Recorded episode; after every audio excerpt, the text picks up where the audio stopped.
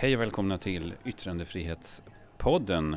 Avsnitt 33 har jag eh, blivit berättad för att det är. Och eh, vi befinner oss på Svenska Pens årsmöte på Norstedts förlag. Och eh, här har jag Tetjana Teren. Tetjana, you are the managing director of uh, PEN Ukraine and uh, you have been speaking here at the PEN annual meeting. Uh, tell me, first of all, why are you in Sweden? I'm taking part in the Swedish Institute Leadership Program. So I spent here one week uh, with a great, amazing group of people from 21 uh, countries. So we spoke about leadership, about uh, building of uh, new teams, about uh, changing narratives, and so on. It was very busy week, and I'm happy that before my uh, leaving, I um, had this possibility, opportunity to speak to the PEN members in, in Sweden. But you normally your activity and, and your work uh, in PEN is based in Ukraine. What is that like now? How is it possible to have work with PEN during the war?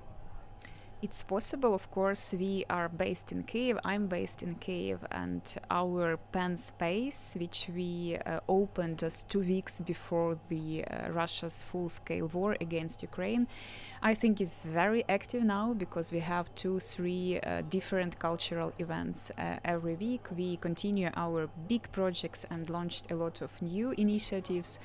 So it's uh, possible. I uh, hear often that uh, question that how can you work in these circumstances? How can you work, for example, like this week when we have uh, everyday uh, drone and missile attacks in Ukraine but uh, this work for us in different fields. Uh, this is uh, somehow our form of resistance, our form of uh, support uh, Ukrainians and our army, mm. of course, and uh, also this is an opportunity to feel that you useful and that you help your country in these difficult times. So we don't have another chance. We just need to work, and this work helps us a lot. So you say actually that it it feels more important to have pen work and uh, literature work and freedom of speech work during the war.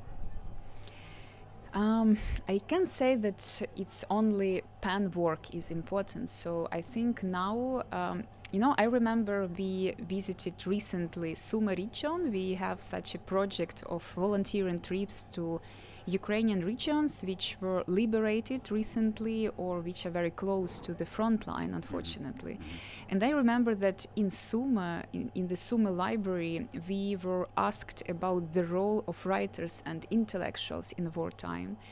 And you know, I remember that our president Volodymyr Yermolenko told that, you know, we are not Ukrainian intellectuals now. All of us are Ukrainian citizens all of us are Ukrainians. So I think that first of all, all of us Ukrainians, mm. whether we are writers or journalists or translators or cultural managers, and this is our first role to be Ukrainians today and to support our country and our army because we know that without our army we will not have our culture. Unfortunately, as PEN Ukraine, we're working now with. Uh, crimes, Russia's crimes against our culture, against our media and freedom of speech. And in this situation, we can understand that without our army, we really will not have any cultural processes in our country. And unfortunately, there are so many uh, evidences at the moment that this war Russia started against our culture and our identity. So this is our role to monitor and to document all these crimes all these uh, situations and cases and to help uh, the world to know better, to understand better the reasons of this war and the real situation in our country. And I also know that because you made a presentation here before and you, you talked about uh, members of PEN Ukraine who is actually soldiers now. Yes, we have uh, 11 members who joined the Ukrainian armed forces, but also I always tell that all our members are volunteers now. It's uh, something very uh, specific about Ukrainians if you want to understand uh, like our character Ukrainians are volunteers, and we started to do this uh, job after the revolution of dignity within the revolution of dignity and now of course all our members try to to support ukrainians and to support our army and you know all our events PEN events or other institutions which mm. they organize at the moment all these events now um, aimed to support uh, humanitarian or military needs mm. in ukraine mm. so for us it's something normal that we not just organize events, not just continue our cultural work, but we uh, continue being citizens of Ukraine. Mm. So 11 members are in the army, and just uh, at this specific moment, two of them, Artem Chekh and Artem Chapai, they are flying to the um, PEN America World Voices Festival. So uh, I'm happy that we managed to organize this trip. It's not easy now for writers, male writers, and especially writers soldiers to uh, take part in uh, international events. But I'm happy that they will represent Ukrainian culture mm. this week in New York, and I'm happy that PEN America also supported this idea and decision because I think that their voices, voices of people who witnessing the war on the front line yeah. are very very important now yeah um, what do you say to people who, who think that writers should work for peace mainly and uh, not be active parts of resistance or collaborating with military? You know, during this uh, program in the Swedish Institute, we have discussed a lot with uh, our students, my group mates, uh, how the meaning of words uh, can change uh, in wartime. Mm. And in our situation, when another country started full-scale war against your country, when uh, this other country, Russia, uh, attacked uh, attacks uh, your country every day, just to scare your people and just to kill your people you can understand that we don't use, to be honest, this word peace uh, in Russian meaning. We don't use, for example, word uh, collaboration, and of course, we don't name this situation as conflict because it's a real war. And when you work in these cases of your killed or even murdered uh, colleagues, writers or journalists, you also have another perception of the situation in your country. So I'm a little bit uh, afraid that a lot of foreign intellectuals, uh, when they tell us about peace, mm. they use Russian word peace and Russian plan for peace uh, in Ukraine. And uh, of course, our understanding of peace uh, means that uh, all our territories must be liberated. So Russia must return all our territories to Ukraine. But also, this word peace is about justice. We can't imagine peace in our country and end of this war without justice mm. for Ukraine and for all Ukrainians. So it's very important to remember that the words have their meanings, and sometimes uh, Russia, our enemy, uses these words with uh, false narratives, with false meanings. Mm. And of course, when we speak about peace, first of all, I mean uh, justice for our people. Mm. How is it possible to work as a writer to actually create stories and uh, you know, yeah, do what you are want to do and what you should be doing during wartime? You know, sometimes I'm thinking about uh, projects and ideas which I can launch as a cultural manager or as a journalist, and sometimes I little bit sad that I can't work, for example, as a journalist at the moment because I think that I can do a lot of important things in this sphere, and this is my first uh, profession but I'm feeling that I um, should do uh, things which I'm doing now. So I should be with my organization, with our community.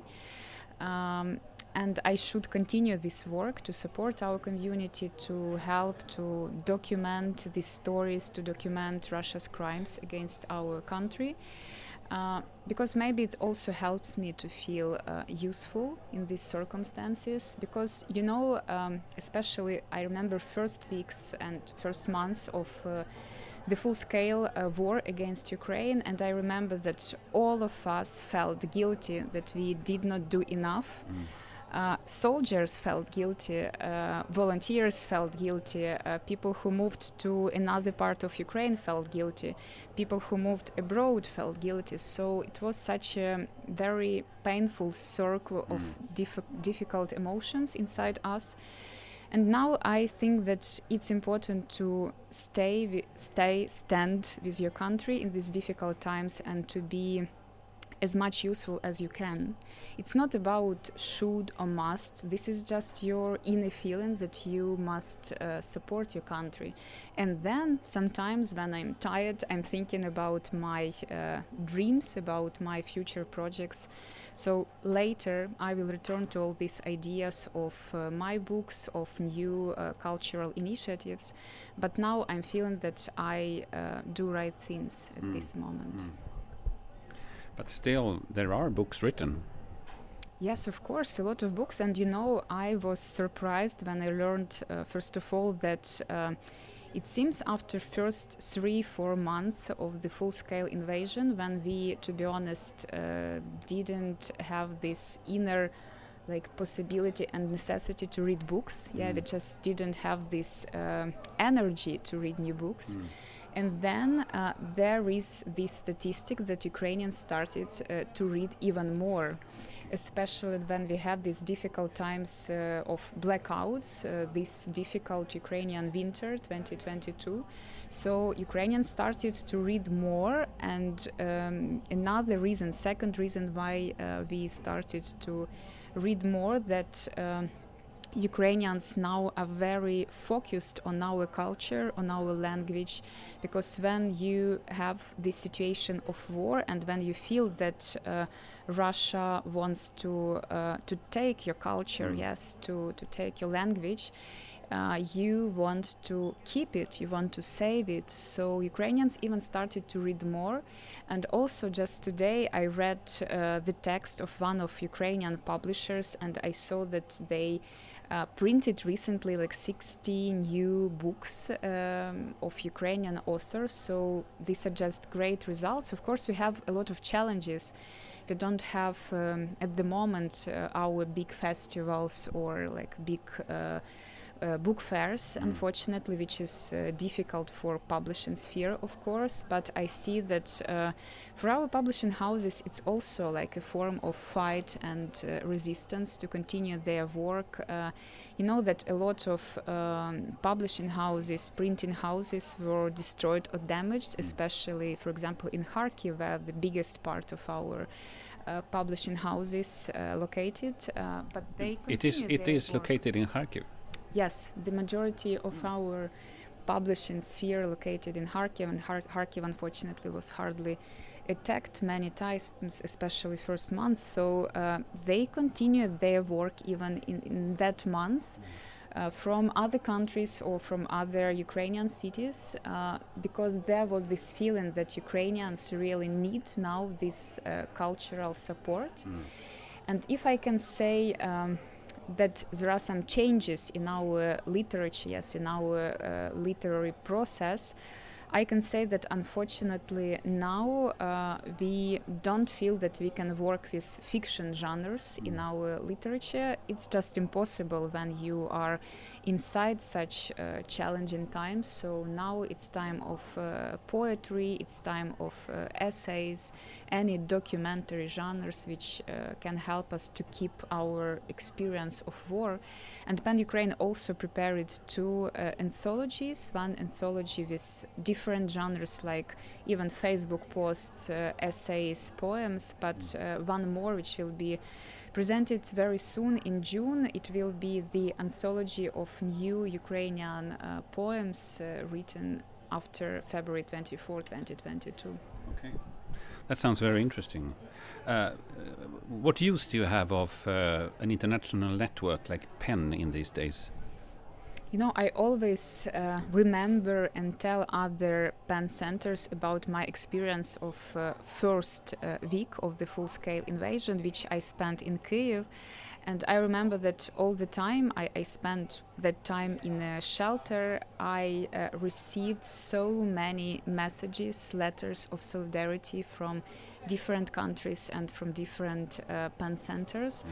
And it was very, very important to not only for me because I shared these messages with all our PEN community and you know when you are not alone when other countries started uh, such a brutal genocidal war against your country you feeling um, stronger, I think, more determined because you know that other countries understand that this is the war not only against Ukraine. And I can say that we found so many friends and partners uh, during last year, and Swedish PEN among these uh, partners and organizations. And the same situation with uh, PEN International, like team and PEN International community. So many messages of solidarity and so many new uh, initiatives which we launched together. So um, it's important to feel this solidarity. And I mentioned already our volunteering trips for Ukrainian authors to liberated uh, territories and to the territories which are near the front line, but also we uh, decided to organize such trips for uh, intellectuals from other countries. And first delegation was from PEN America in November 2022, and then we had uh, guests from uh, Lithuania, from uh, Italy, from Great Britain, and mm.